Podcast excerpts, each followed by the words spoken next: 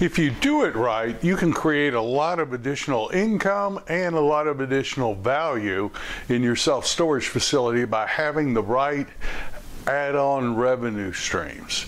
Let's talk about that today, and I'll give you an example of a real project that we just sold that had those streams, and we'll take a look at it. My name's Mark Helm. I'm the author of Creating Wealth Through Self-Storage, and I'm the creator of the Quick Start Academy, which houses the on-demand self-storage boot camp.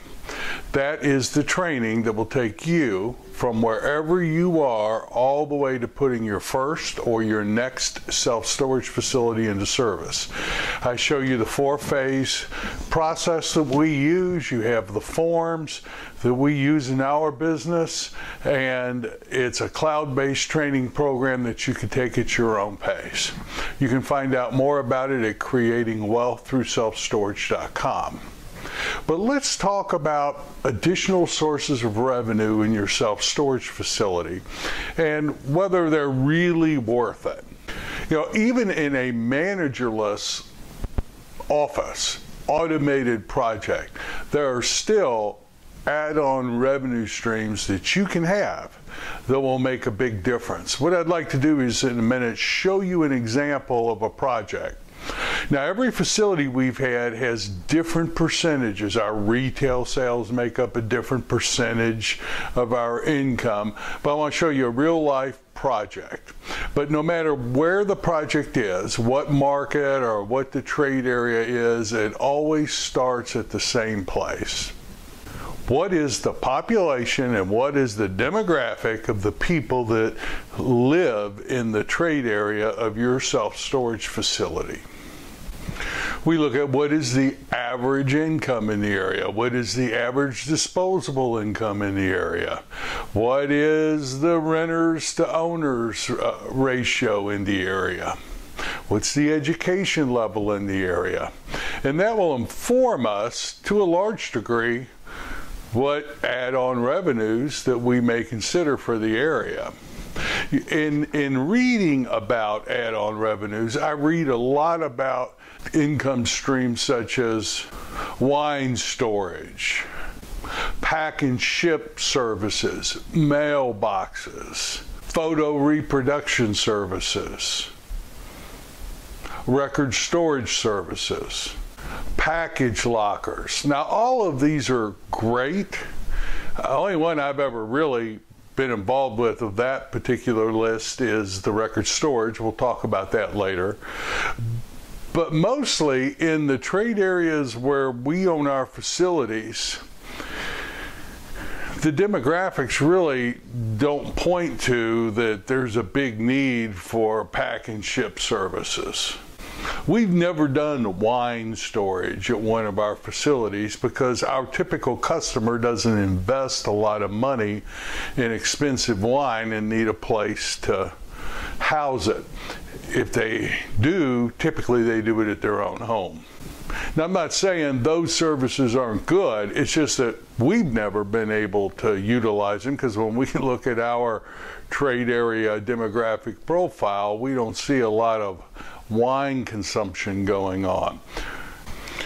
Now, we're contemplating doing an upscale boat and R V development. We'll have some add-on services that are pretty high-end, like concierge, uh, cleaning services for boat and R Vs, dumping stations for boat and R Vs. A lot of, we'll fill the R V up and have it ready to go when someone shows up, those type of things. But that customer fits a very different demographic profile than the average customer in our typical self-storage facility. So mostly we have done and stuck with the bread and butter add-on revenue streams that are very typical of a self-storage facility. So what are these add-on revenues I'm talking about? Let me show you a fairly crude screenshot of a P and L for a project we sold in late twenty, I think, or early twenty twenty-one. This was our two thousand nineteen, uh, kind of the last full year before the pandemic hit, so it seemed to me that would be the probably the most accurate one to look at in prior to us selling it. But let me show you, here is the income portion of the year-end P and L for, for that facility. Now this is a large facility, but you can see we don't have any unusual add-on revenues. So first of all, don't overlook fees, just normal fees. You can see that we didn't have any unusual fees. We had administration fees. We, our facilities will typically charge ten to twenty-five dollars move-in fee or administration fee. We have late fees. Our late fees are in line with whatever state lien laws and the state laws we have. I think we can charge up to five percent or twenty dollars, whichever's more. I forget exactly in this state what uh, what the regulation was, but it was right in line with what the state has set for late fees. We include our lien fees in the late fees. And you can see only about two percent of our income that year for that facility came from fees. When you look at these offering memorandums, often it's much higher than that. Now, at other, our other facilities that are smaller, this was a rather large facility, but our other facilities are smaller, the number might not be as high as it was here, but the percentage is a little higher. But two percent, nothing extraordinary. But that two percent accounted for twenty-four thousand one hundred fifty dollars worth of fees, late fees, or fees for that year in that facility. Now, when we sold that project, what I like about fees is buyers, appraisers will cap that at the same level they cap storage rental income. So when we sold that facility, the fees, they, the buyers looked at the two thousand nineteen year-end P and L. They also looked at the trailing twelve P and L. And the fees that we had in that, that sale accounted for four hundred eighty-two thousand nine hundred ninety-seven dollars of the sale price that we had. That two percent of our income coming in in those fees counted for almost half a million dollars in the sale price. Yes, we sold at the peak, you had a low cap rate, but that's a real life example. And you can see, we didn't have any extraordinary fees there, two percent.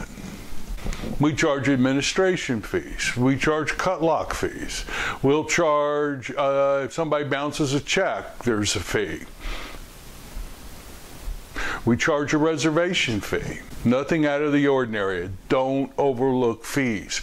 Charge them. No matter how insignificant they may seem to you, they add up and they make a real difference as we look at the overall value of your self-storage facility. Retail sales. Now, I'd sell T Vs if people would buy them from me.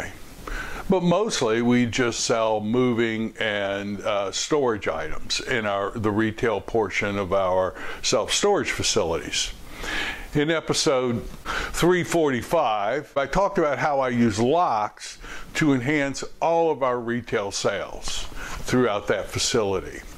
And I also, there'll be a link to the five K P I, an ebook on running a storage facility that's, that we use. Uh, this is our process and what we keep our eye on as we run it. And it shows you how we measure retail sales in our facilities and how I can compare a large facility like this to a smaller facility that we own and get an apples to apples of how the retail sales look in relationship to our move-ins. But in this facility, you can see that retail sales only accounted for about one point one percent of our revenue. As a percentage, it's lower than most of our facilities, but it accounted for almost fifteen thousand dollars worth of income. Can you use fifteen thousand dollars at retail sales at your facility? Granted, a large facility. Now, we usually have about a fifty-seven percent profit margin across the board on all of our retail sales. So with that fifty-seven percent profit margin, and you look at what the buyer paid us for that facility and add that income stream from the revenue sales, those revenue sales accounted for approximately one hundred seventy-one thousand dollars of our of the sale price. The net profit on the sale of our retail items accounted for almost one hundred seventy-five thousand dollars when we sold the project. Are retail items worth it? You bet. Even in a manager list, a totally automated facility, you can sell retail locks. You can sell locks out of uh, a kiosk, or you can have a vending machine that sells locks. Now let's talk about tenant insurance. In episode three forty-two, I talked about tenant insurance. Now at this facility, we had really just started implementing in two thousand nineteen. This was one of our last ones because it was so full and had so many legacy customers. This is one of the last ones that we started making tenant insurance mandatory. But you can see in this facility, we only had about ten thousand dollars worth of tenant insurance sales for the year two thousand nineteen.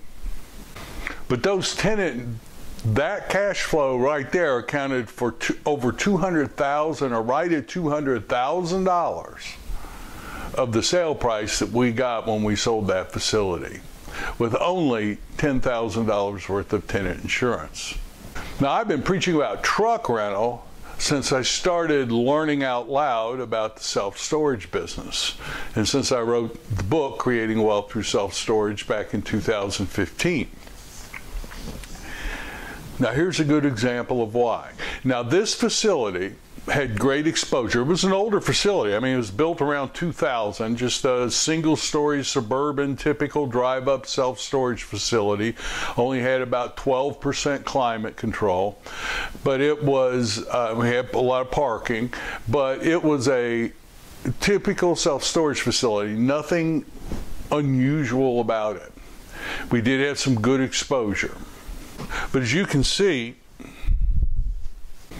that year we generated around fifty-three thousand five hundred dollars worth of U-Haul income. That wasn't even one of our best years. We've had bigger years than that. But in two thousand nineteen, that was what we generated. Now, yes, truck rentals are a hassle. Truck rentals take a lot of time.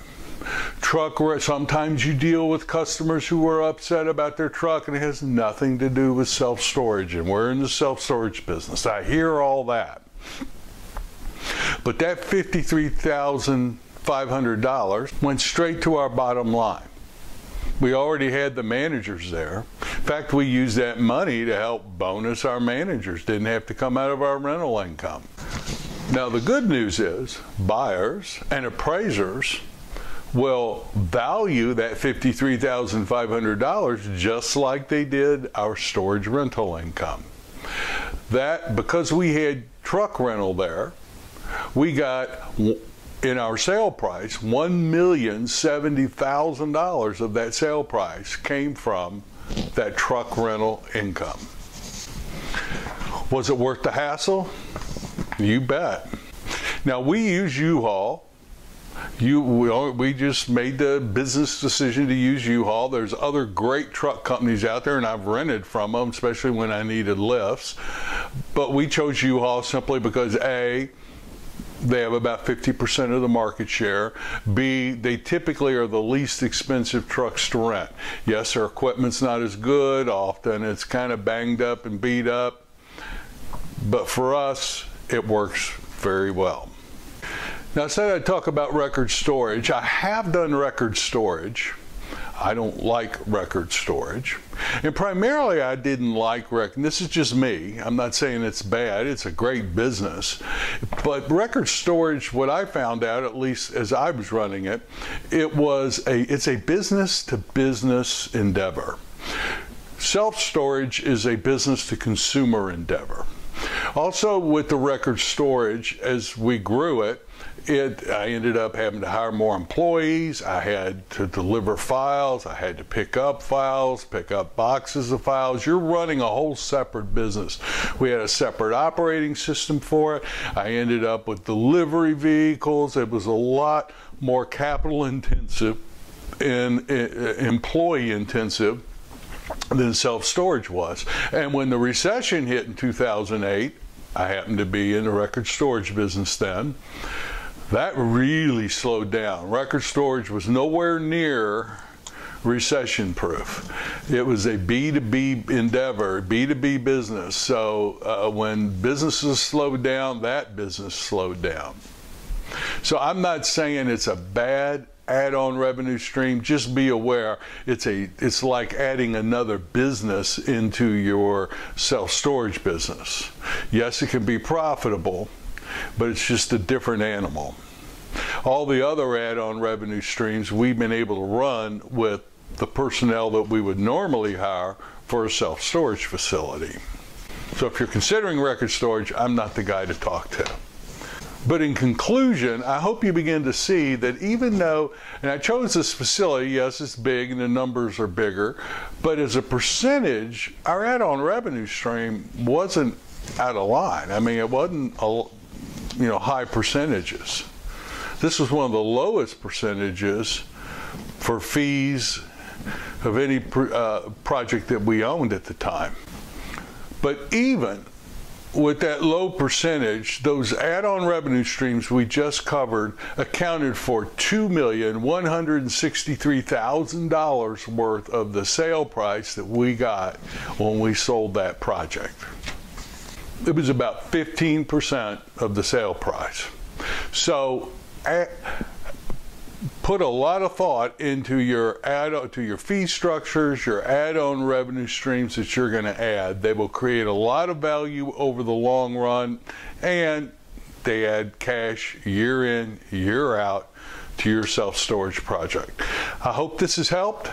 My name's Mark Helm. I'm the author of Creating Wealth Through Self-Storage, and I'm the creator of the Storage World Analyzer. And in the Storage World Analyzer, on the income page, after you enter the unit mix or the square foot, square footage, and this per square foot income, there's a place where you can add additional revenue sources.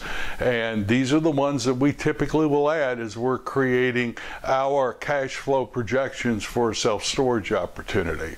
So if you're using Excel, great, but I invite you to really explore the analyzer. Thank you very much, and I look forward to being with you next week.